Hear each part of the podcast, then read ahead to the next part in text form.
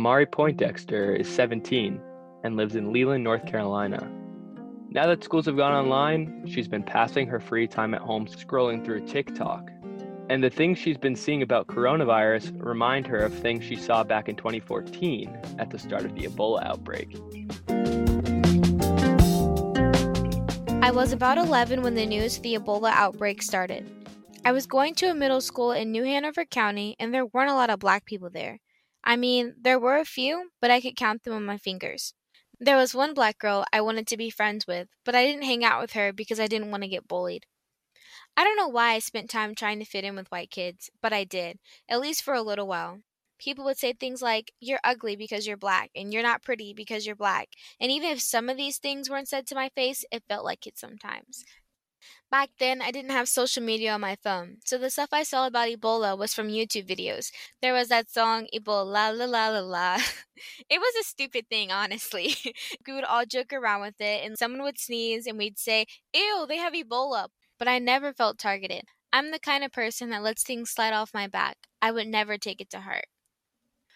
When I was younger, I had a grasp of what racism was, but I never thought much about it. It's really in retrospect that I noticed it.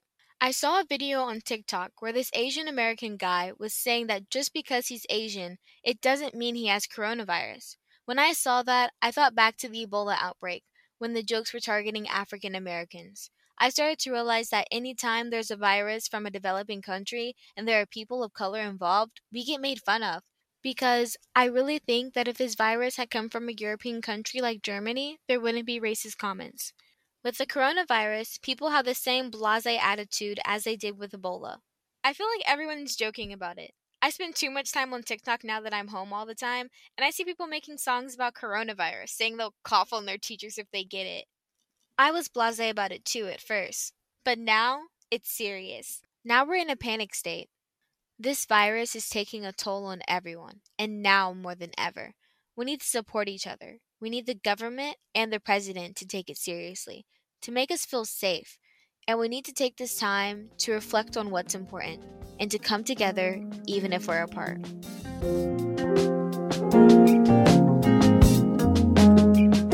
That was an essay by Amari Poindexter, produced by Coastal Youth Media and the North Carolina Health News, with funding from NC News Lab.